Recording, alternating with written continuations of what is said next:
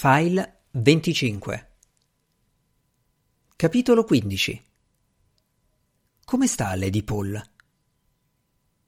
Gennaio 1808 Come sta Lady Paul? Tutti in città, a qualsiasi categoria di cittadini appartenessero, ripetevano questa domanda. A Covent Garden, allo spuntare dell'alba, i fruttivendoli domandavano alle fioraie Come sta Lady Paul?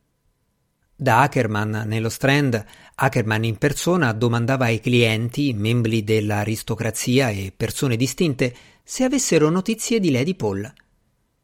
Alla Camera dei Comuni, durante i discorsi noiosi, i deputati bisbigliavano la stessa domanda ai loro vicini, ognuno sbirciando Sir Walter con la coda dell'occhio.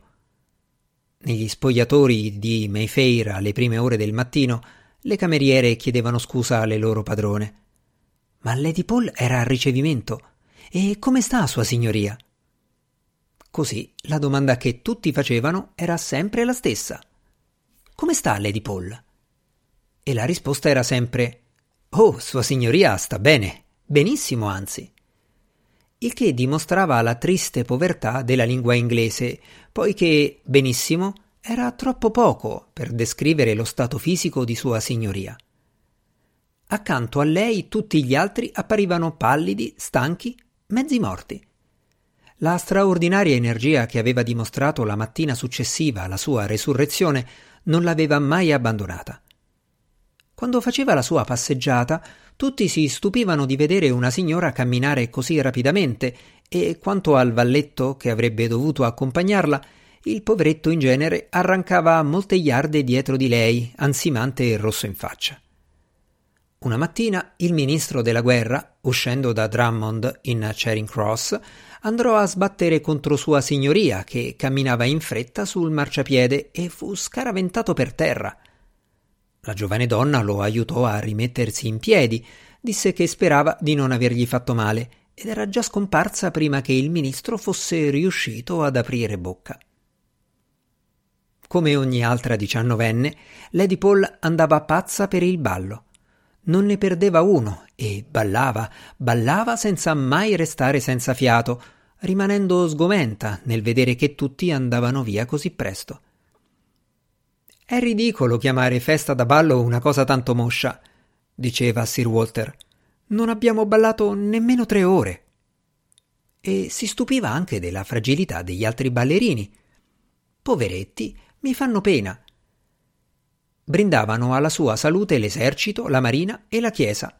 Sir Walter Paul era nominato regolarmente come l'uomo più fortunato del regno e, quanto a lui, era della stessa opinione.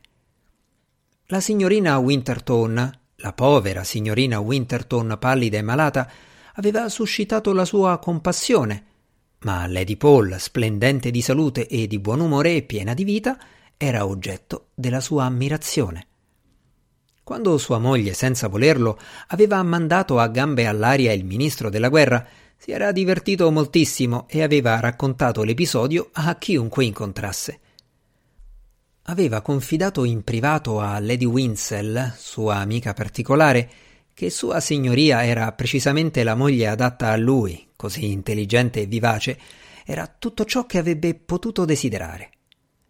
Lo colpiva in special modo la sua indipendenza di giudizio.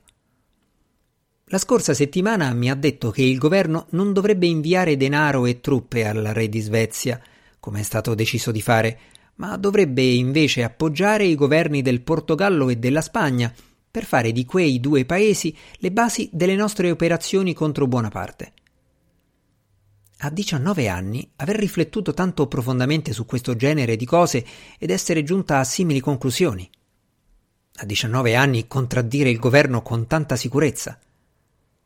Come è naturale, le ho detto che dovrebbe sedere in Parlamento.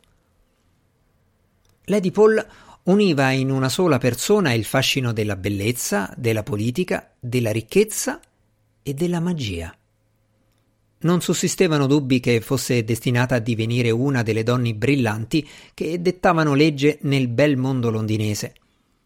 Era sposata da quasi tre mesi ormai, era tempo di imbarcarsi sulla rotta che il destino e la società avevano tracciato per lei.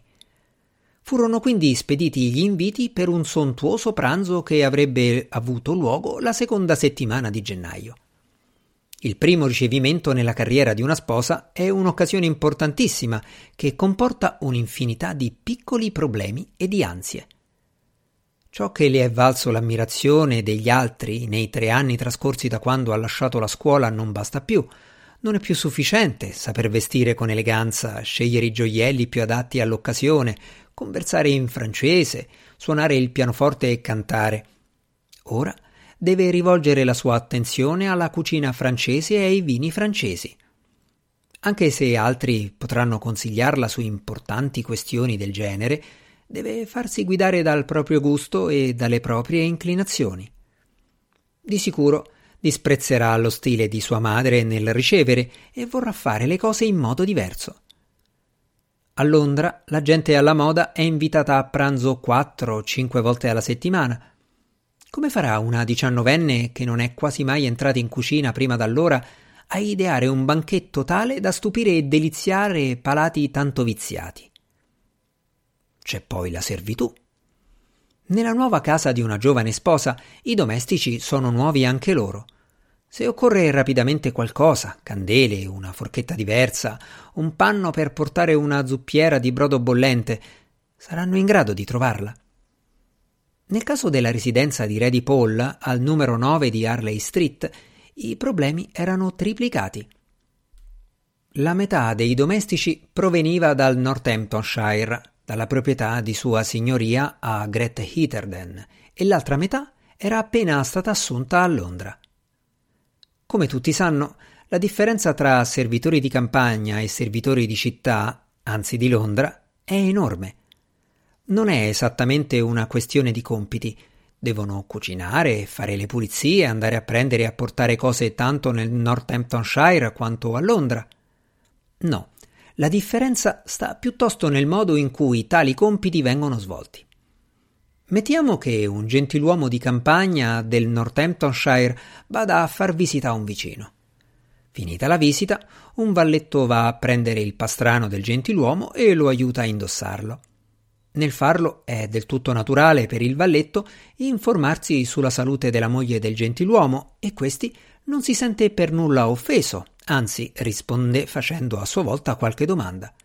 Forse ha sentito dire che la nonna del valletto è caduta e si è fatta male mentre raccoglieva i cavoli nell'orto e desidera sapere se sta meglio. Il gentiluomo di campagna e il valletto vivono in un mondo molto piccolo e si conoscono sin dall'infanzia. A Londra ciò non è pensabile. Un valletto di Londra non deve mai rivolgere la parola agli ospiti del padrone, deve avere l'aria di non sapere nemmeno che esistono al mondo cose come le nonne e i cavoli. Al numero 9 di Harley Street, i servitori di campagna di Lady Paul erano continuamente in imbarazzo, a disagio, timorosi di sbagliare e mai sicuri di fare bene. Perfino il loro modo di parlare, le espressioni usate, venivano criticati e derisi. Il loro accento non era sempre comprensibile per i domestici londinesi, i quali, è giusto dirlo, facevano ben pochi sforzi per capire. I domestici londinesi si divertivano a burlarsi dei campagnoli. Dicevano ad Alfred, un giovane valletto, di servire piatti di acqua sporca ai loro colleghi, spiegandogli che si trattava di consommé alla francese. Spesso affidavano ai servitori di campagna messaggi per il garzone del macellaio, per il fornaio e per il lampionaio, messaggi scritti in gergo londinese che per i campagnoli non avevano né capo né coda, ma che per il garzone del macellaio, per il fornaio e il lampionaio, che li capivano benissimo, erano volgari e offensivi. Il garzone del macellaio aveva fatto un occhio nero ad Alfred per questo motivo, mentre i servitori di Londra se ne stavano nascosti nella dispensa a origliare e a farsi matte risate.